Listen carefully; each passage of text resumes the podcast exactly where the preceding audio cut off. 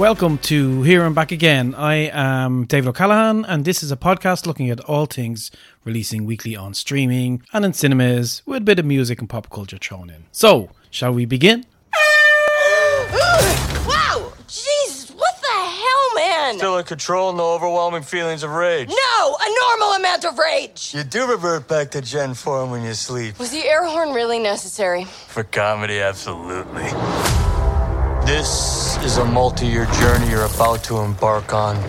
First up this week is She Hulk, which just landed on Disney Plus, and I'm in. I'm all go green and all that. I'm a huge fan of Tatiana Maslany. What she did playing multiple roles in Orphan Black was actually quite insane and simply stunning. She's now back on our TV screens as a 30 something attorney at law, Jennifer Walters, aka She Hulk. I've been quite looking forward to this series, in fairness, for quite a while, and I'm hoping actually it'll capture the early buzz and fun of earlier Marvel TV shows like WandaVision and Loki. Um, it definitely has a more comedic tone to it.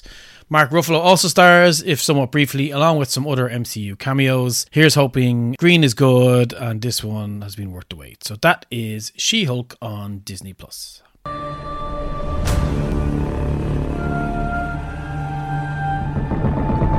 Gods. Kings.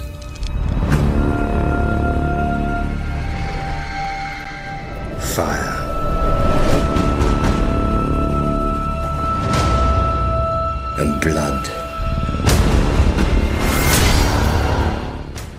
Fool me once, shame on you. Fool me twice, oh yeah, shame on me. Yes, absolutely.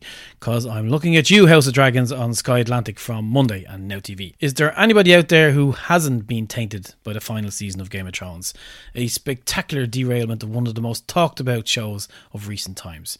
Even going back thinking about it stresses me out, so I'm not going to. Um, however, like all good nerds, I'm adopting the goldfish attitude to this prequel, which portrays the Targaryen civil war, which occurred 300 years before the events portrayed in Game of Thrones. Despite it being a prequel and us technically knowing how it all plays out, dragons, war, sex, ridiculous cast all the stars, you know what? Hell, I'm back. Feck it. I'm going back in. I don't care. That's House of Dragons on Sky Atlantic and Now TV. And then for those all the cowboys out there, uh, Yellowstone season four has finally landed on Paramount Plus. This show, Yellowstone, is hugely popular in the states. One of the top shows over there, starring Kevin Costner as the head of the Dutton family, who own the largest ranch in Montana. Like ridiculously, insanely popular show.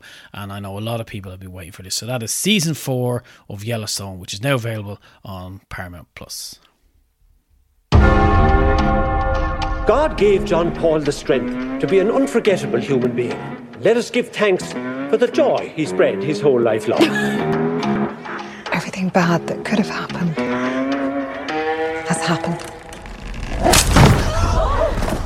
Except that. Bad Sisters on Apple TV Plus is a brand new dark Irish comedy starring Sharon Horgan and Anne-Marie Duff, opening with a funeral of one of the sisters' husbands, who was referred to by the sisters as the prick. What we soon are trying to figure out is what, if any, role the sisters had in this death. This one looks like a lot of fun, quite quite comical and barmy, and hopefully it will live up to the promising setup. Uh, trailer's quite good. So that's Bad Sisters, which is now on Apple TV Plus. For those erotic fans out there, it's back the next 365 days on Netflix. Basically, this is the third film in a hugely popular uh, Polish erotic thriller uh, of the of the same name, 365 series. And as if you need as if you need to know anything about the plot, as if yeah, here it goes. Massimo is a member of the Sicilian mafia family and Laura is a sales manager. On a trip to Sicily to try salvage her relationship, Massimo kidnaps her and gives her 365 days to fall in love with him. Yep. Good, sexy times with very dubious overheads. That is the next 365 days on Netflix, and you know who you are. There's something you're not telling me. There's nothing. Happy birthday, Lenny. Happy birthday, Gina. Another year. Another year.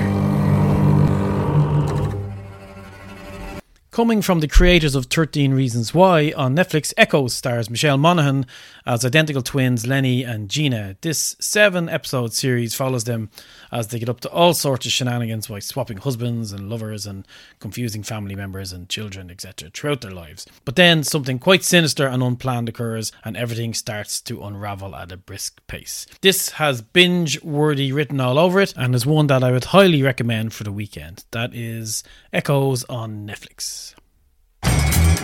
Governor's letting out a bunch of non-violent inmates because of the coronavirus. What the hell's a coronavirus? The state has issued a shelter in place order. You need to stay in your home. Well, we've been in prison. We don't have a home. I agree, it's a bit of a head scratcher. You can stay at my mom's place for a couple of nights. Hey, mommy. Hey, shithead! Sprung is now on Amazon Prime Video. This comedy series, which is created by My Name is Earl and Raising Hope Helmer, Greg Garcia. Uh, this is set in small town USA during the height of the COVID 19 pandemic. As low uh, threat level prisoners are released from prison due to COVID, we follow this ragtag group of small time criminals as they attempt to go straight.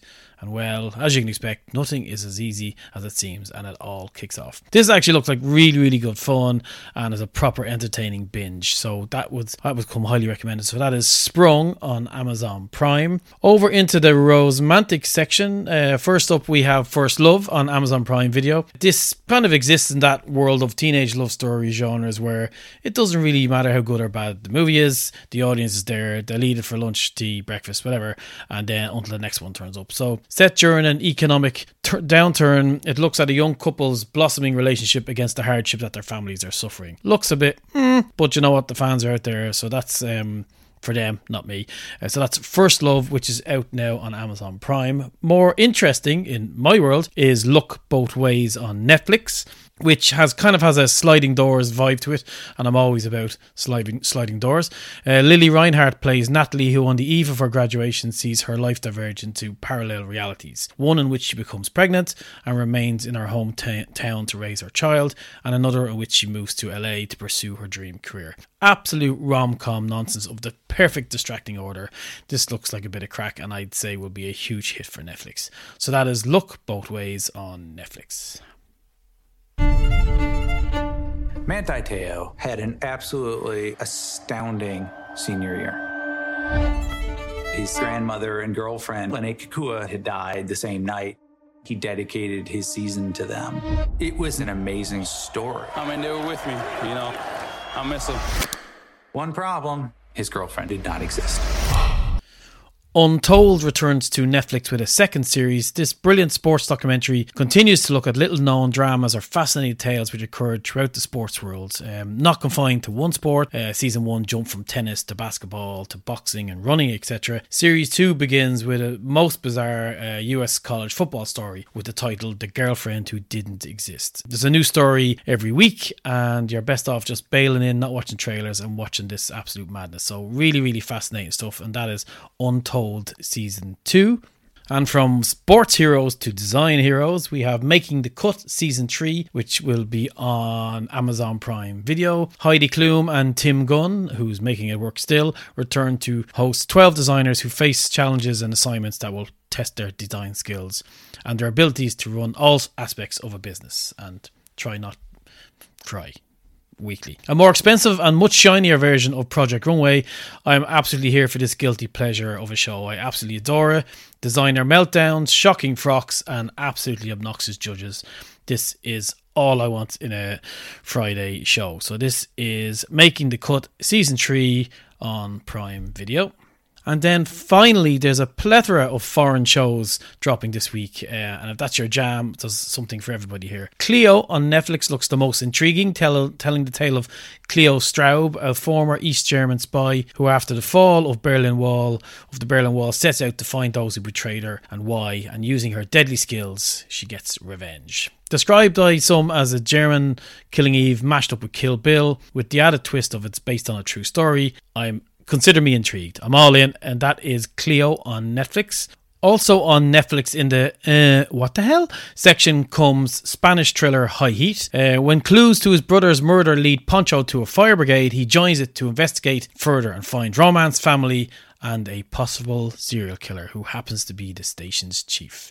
That's not a spoiler, that is the whole premise of the story. Absolute worthy distraction, and the, the, when it comes to thrillers, the Spanish are always do mad stuff, so uh, I would highly recommend, but it definitely is a you watch it to find out what the hell's going on and what happens.